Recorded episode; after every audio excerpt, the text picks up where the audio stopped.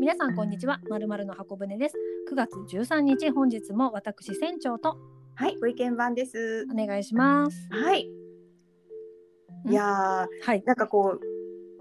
ずっとこう、毎回ってわけじゃないんだけど、私たちのこう、この番組の中で、はいなんかこう、お客様力はっいて結構出てくるじゃないですか。まあ一番最初のテーマでもありましたからねそうそう。で、はいなんか私たちちょっとお客様力高い人っはいていう風に、ちょっとあの、一段上からアピールすることが多かったんですけど、そうです ねはいまあまあ販売もねしてたなんていう話 もそう織り交ぜながらですけどはい最近本当にそうかなっていう、ちょっ と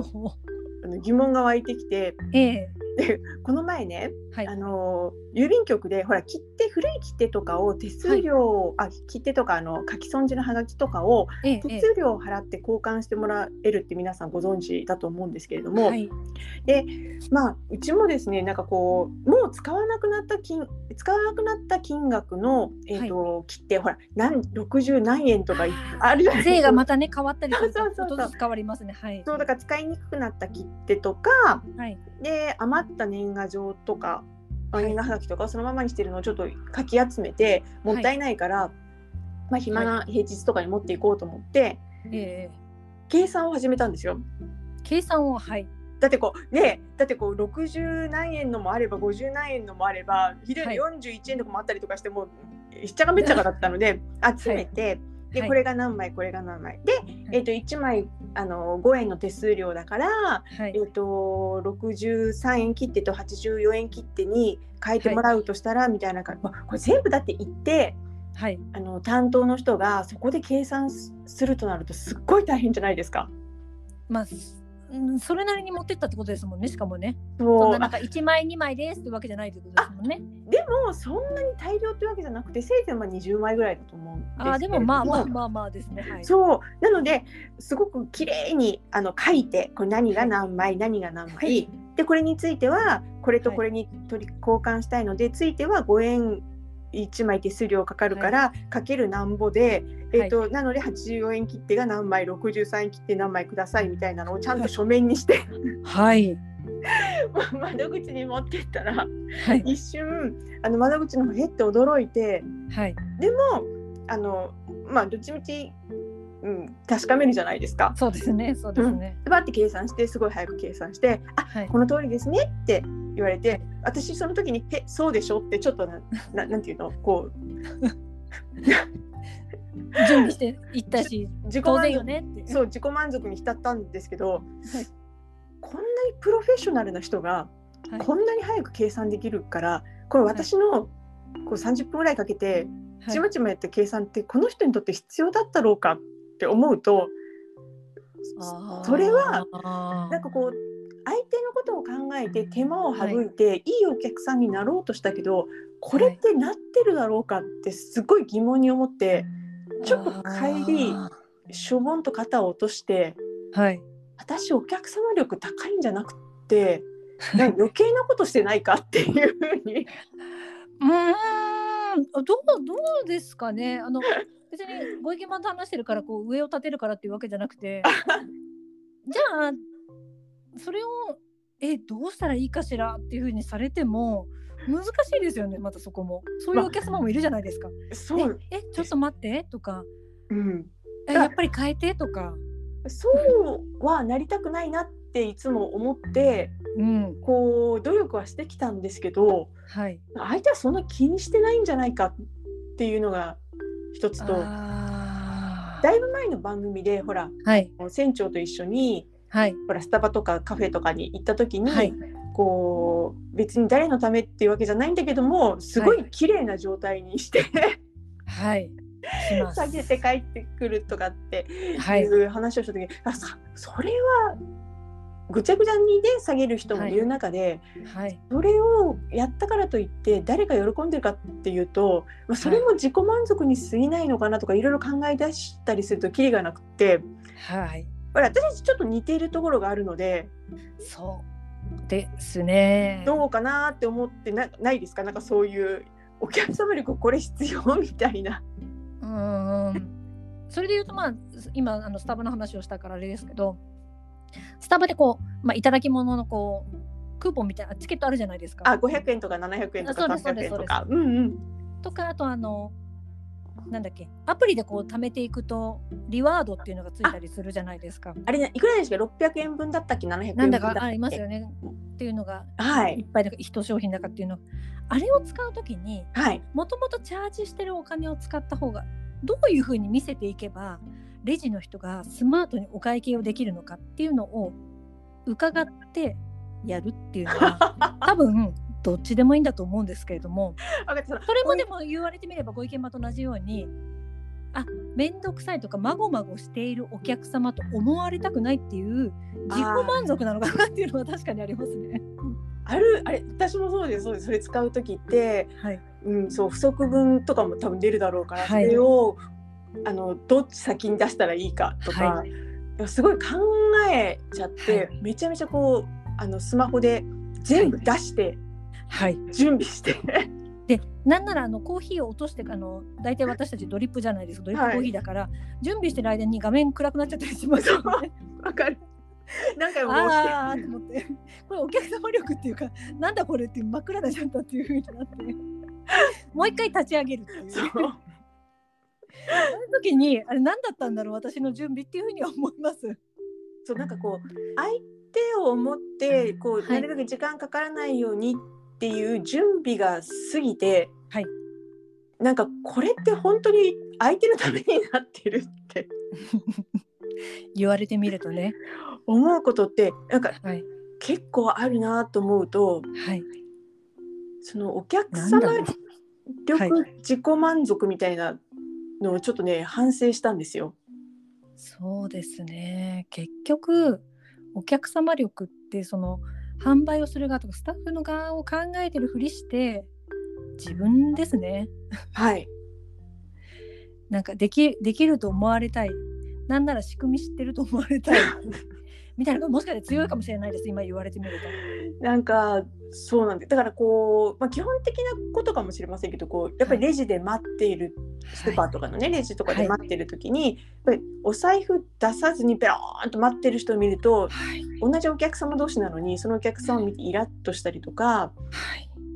なんかそポうイでンすね。トカードとか、まあ、あ前回ポイントカードテーマでしたけど、はいはいポイントカード持ってるのにこう出さずにぼやーっとしてるとかもう出して全部待っとけやーっていう風にはい思う性格が災いしているのかそれとももしかしたら私たちはい現役の販売員になった時にはいそういうなんていうのかなイラつく販売員だったのかもしれないで すね。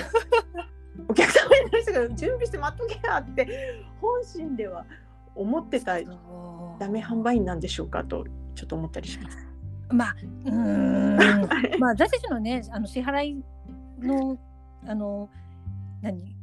形式なんかもう今に比べればもう全然大したことないカードか現金かみたいな感じだったから、はい全然ですけれどもねでも確かになるべくこうよ,、まあ、よかれと思ってスピーディーにっていうのが、うん、そう思われてるのかもしれないですけどあと逆にそうそうなりたくないなっていうのは裏返しでまずお財布出しておくとかポイントカードがあるんだったらポイントカードも手に用意しておくとかはいはあったかもしれない駐車券とポイントカードどういうふうに見せたら分かって分かってもらえるだろうかとか考えちゃったりはしますけどね、まあ、でも言われてみれば先ほどのあの郵便局もそうですけどはいもうプロが絶対計算しますもんね。そうなんですよ。でよあの間違ってないかももう一回見るしって思ったらそれですしはいスターバックスさんなんかはあのなんならこうお店の方々こうゆっくりコーヒーを入れるっていうのも良さでもあるじゃないですか。はいあれもう今あの何ダスター拭いてる場合じゃなくてコーヒー作んなよっていつも思ったりするんですけどでもそれがあのお店の空間の提供の仕方だからそんなにこうねカリカリ私はこんなに早くアプリを立ち上げられますっていう話じゃないですもんね。ちょっと私たちあれですかねゆったりした気分になりましょうかね。そうですね、はい並んでる時はまたねそれは変えた方がいいですけど、はい時にはあの緩急つけながら身を委ね楽しまないとる そうですね。ねこの生きてきた差がっていうものがこう変えられるかどうかわかんないんですけどね。そうです。ちょっと行き過ぎたお客様力はちょっと考え直しましょそうですねう。はいいい機会です。ありがとうございましたあ。りがとうございます。船長の一品コーナーパチパチパチパチパチよパろチしくおパチパ願チいします。ということで今日は何でしょう今日はですね、はい資生堂のおマスク用洗剤です。あらまあ随分ニッチな商品でございますねマスクしか洗えないんで すかではないんですね。ほうでごはど紹の介してよもうよろなしいでしょうか。お願いしますもともとはマスク用洗剤として出ているものなんですけれども、はいし資生堂さんってすごいですよね。やっぱりそのお肌に優しい、お肌に触れる部分ということで、マスクは売らないですよね、あのブランあの会社。マスクって出してないんですか出してないはずです。で、マスク用スプレーとか、はマスクは用洗剤っていうのを出していて、ええお客様のお好きなものをお使いになった上で、資生堂のこちらをという感じなのかなと思うんですけど、なるほどでまあ、ウレタンとかねあの布マスクを洗う用っていうのでもともと出てると思うんですけどはいこれはもうご意見番も私もそうですけど、まあ、不織布マスクを使っていますよね。で、まはあ、い今こういうような時代ですし。でもともとはこれがお肌に触れるっていうところでその除菌消臭、うんうんあとはメイク汚れ除去できるとほうほうほうほういうところで、まあ、布とかウレタンとかのマスクを洗う用っていうものなんですけれども、はいただメイク汚れが除去できるなので私はは別で使っています。どんな例えば私ハンカチが大好きなんですけれどもはい手を拭く用にもハンカチは使いますけれどもはいあのちょっと口とか拭いたりとか汗を拭いたりっていう時にあの一応私たち女性だからファンデーションとかがついてしまったり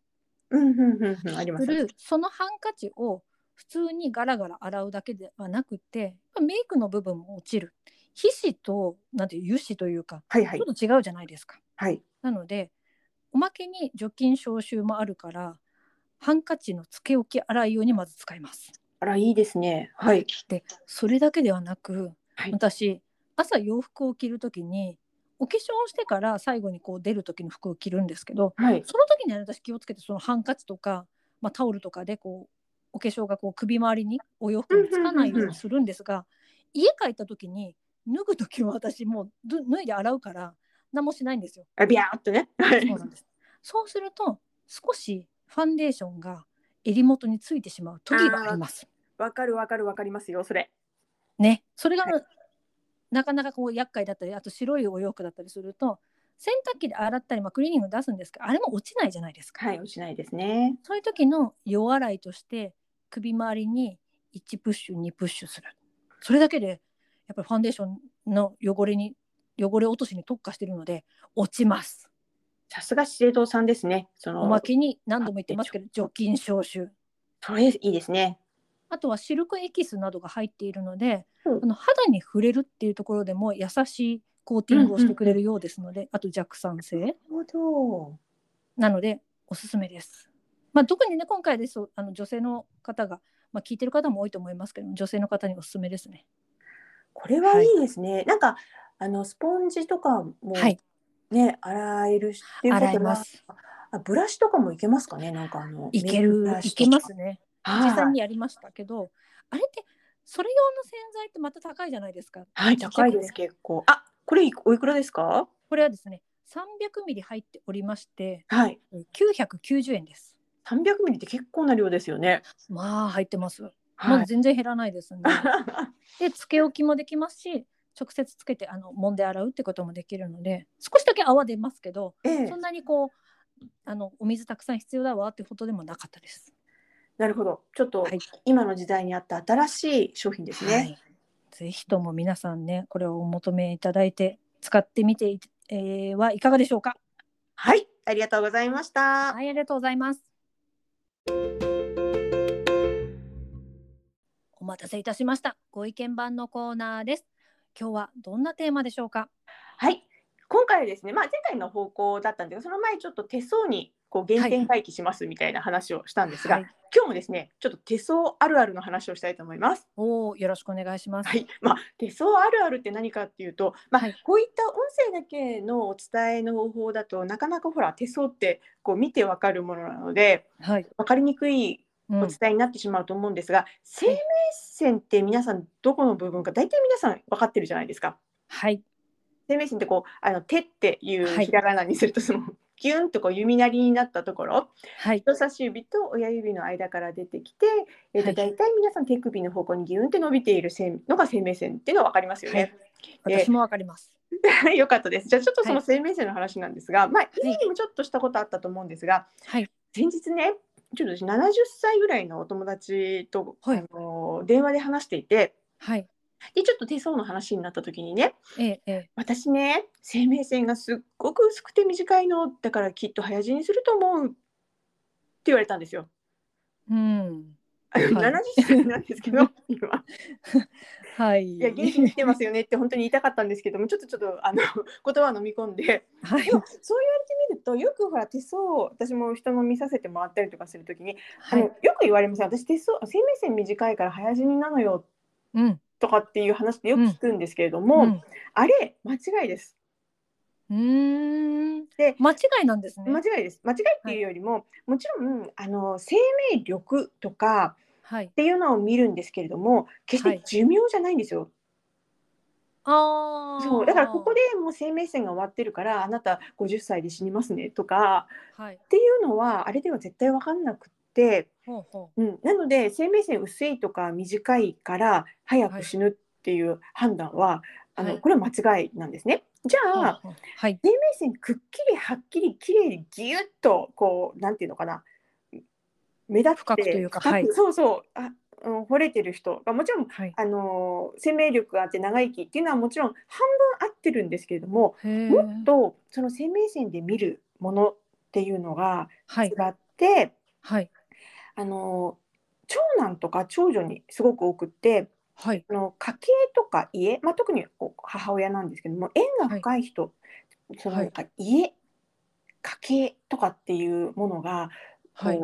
なんていうか大事に大事にっていうかこう縁が深かったりとか、はい。うん、悪い言い方するとしがらみが多かったりとか、ああ。する人は生命線がものすごくはっきり出てる人が多いんですね。へでえ。もう一つ。はあのその人のが最も生きてる中で大事にしているポリシーとかいなんか信念はい。みたいのが、こうくっきりはっきりしてる人はぐわっと出てきます。へえ。はい。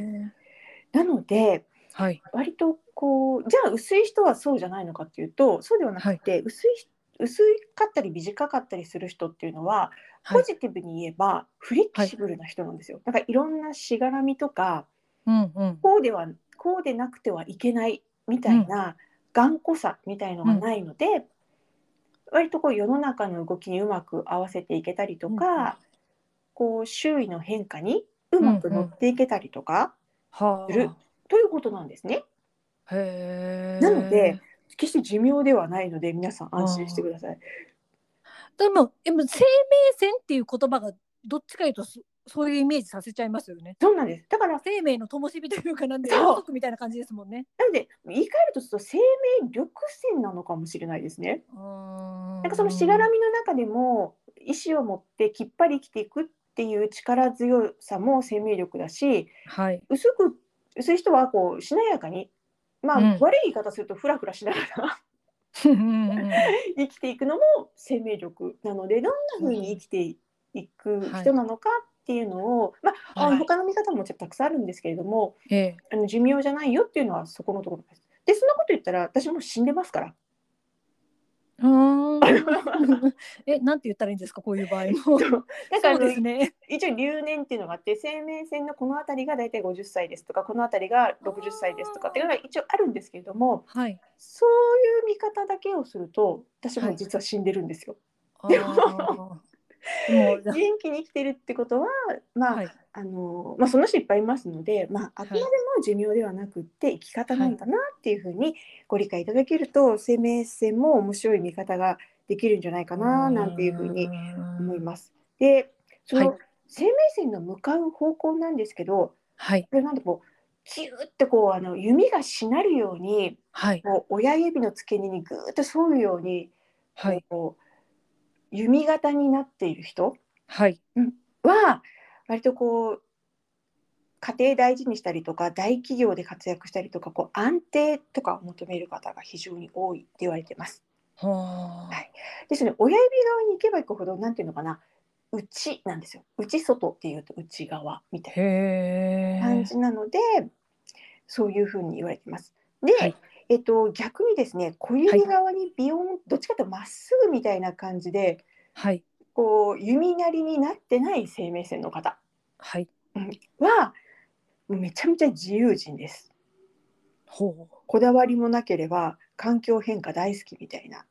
感じです。ほう。なので割とこうしがらみの中で生きてる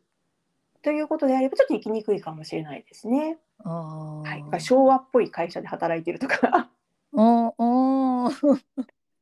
あとおでー逆にですね、あのー手首の真ん中あたりのところを目指してそのうなんていう弓すっごい指なりでもないしすっごいビヨッと小指小指側にぶっ飛んでるわけでもなくて、はい。まあ、真ん中あたりにストンと落ちてる方っていうのはその真ん中バランスが良くてまあまあせいぜい旅行旅行が好きですぐらいのうんまあ、そういう人が多いと思うんですけれども、うんうんうんはい。ですのでそんな見方ができると面白いかなと思います。生命線のあ新たな見方ですね。はい、寿命じゃないですよ短い人もあの早死にするなんて決して思わないでください。そうですね。わかりました。ありがとうございます。はい、では次回ですけれども、9月の29日を予定しております。はい、その時にはまた来月の切符多いかなってそう思でう。すね出10ます早いですね。はいじゃあ10月早のいですねほい調べておきます。はい。ではまた次回皆様とお会いできることを楽しみにしております。さようなら。さようなら。